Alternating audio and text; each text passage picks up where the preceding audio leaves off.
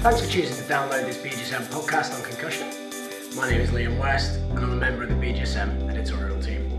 I'm really excited to introduce today's guest, Dr. Michael Makdissi. Michael is a sports and exercise physician based in Melbourne, Australia. And amongst a jam packed CV, he's a globally respected voice within the world of concussion research. Thanks for joining us on the podcast, Michael. Thanks for having me. So, to start us off, can you tell us why it is called the SCAT 5? Really, all the tools are now numbered five to bring them in line with the conference. So, because the conference was the fifth international uh, consensus conference on concussion in sport, the Sports Concussion Assessment Tool, or SCAT, is now numbered five. Can you tell us how the SCAT 5 actually came about?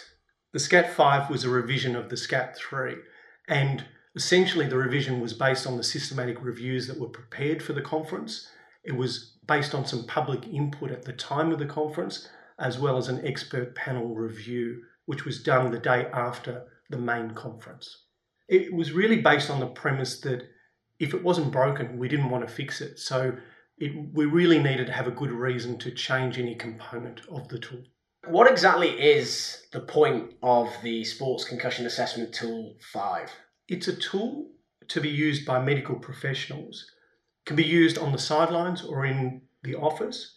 The important point is it's not a diagnostic tool that's passed or failed, but it's a tool that facilitates medical assessment of a suspected concussion. It shouldn't be used as the sole basis for making a diagnosis or making return to play decisions. Do you have any tips for the listener on how to use the Sports Concussion Assessment Tool 5? I think there's a few really basic but important things to keep in mind. You should read it or go through it and familiarise yourself with the instructions in particular, and they're written in italics through the SCAT 5. The other important thing to remember is it's not a race. It should take you at least 10 minutes to complete, at least, and be done in a quiet, distraction free environment. Should be performed in the resting state. And previously, there was a requirement of a 10 minute rest period before doing the SCAT 5. That's been taken out now, but you still need to wait a period of time for your athlete to reduce their resting or to get back to their resting heart rate. The symptom checklist also should be done by the athlete. So you hand the form to the athlete and ask them to fill it in.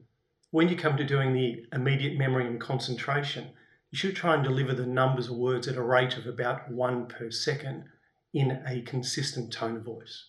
I think it's important that you don't ask the athlete to try and remember the word list or that you're going to perform a delayed memory recall.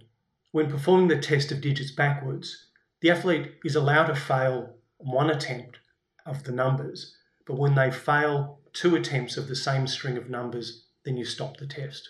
So, one of the questions that clinicians often have when uh, considering concussion with their athletes is to baseline or not to baseline.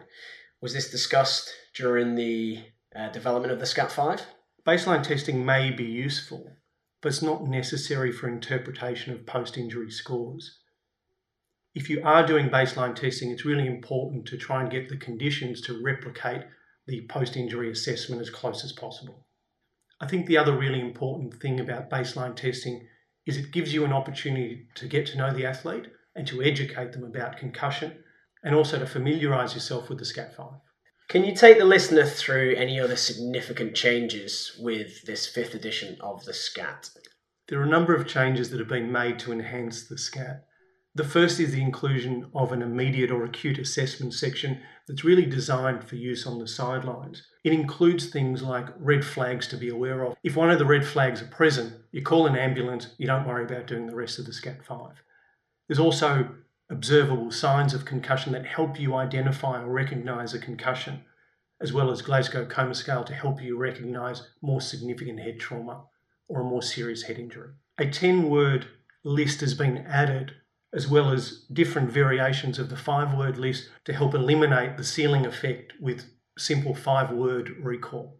To try and standardize the delayed recall, there's a section where you note the time when you finish the immediate recall, as well as when you start the delayed recall, and this should be more than five minutes.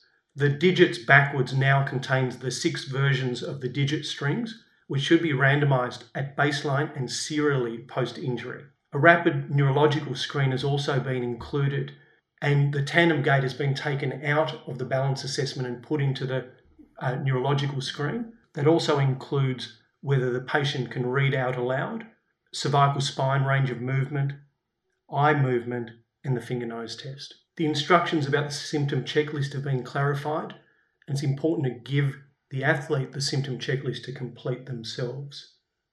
There's also different instructions for completing the symptom checklist at baseline and post injury, and this has been added in the SCAT 5. There's also been some questions that have been added that help compare the athlete's post injury presentation with their pre injury behaviour, which is important in interpreting the SCAT 5. The guidelines on return to sport progression also emphasise a brief period of rest after concussion, which is typically now 24 to 48 hours.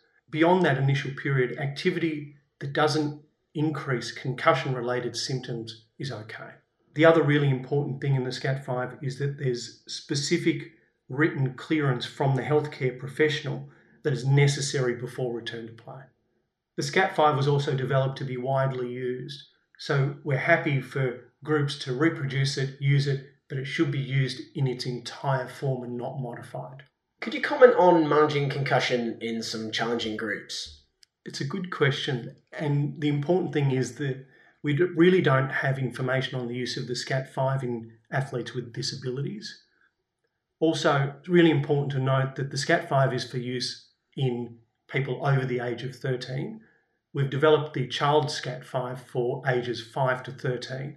If you look after that patient cohort, we recommend that you read the child SCAT5 and it has components in there that help guide return to school as well as return to play. So you mentioned at the start of this podcast that the SCAT5 is for use by medical professionals. How do we help non-medical professionals manage or diagnose concussion? The most important thing for non-medical professionals is to recognise it and remove the player from competition. So we've revised the concussion recognition tool, which is now the CRT5, that helps this process. I would encourage all non medical professionals working with athletes to read and use this tool. Fantastic. Thank you very much for your time and those tips for using the SCAT 5 and the Concussion Recognition Tool 5. Thanks, Liam, and thanks for listening.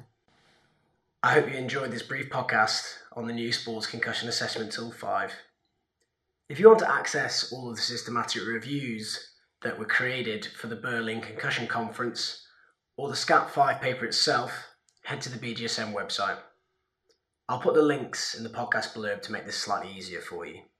If you want to catch Michael and other great speakers, mark down in your diary the Australian College of Sport and Exercise Physicians Conference, which is happening between the 9th and the 11th of February in Surfers Paradise in Queensland. Remember, to follow the BJSM and interact with us, head to our various social media channels or use the app to access blogs, podcasts, papers, and other content. As ever, I hope you get to have a physically active day.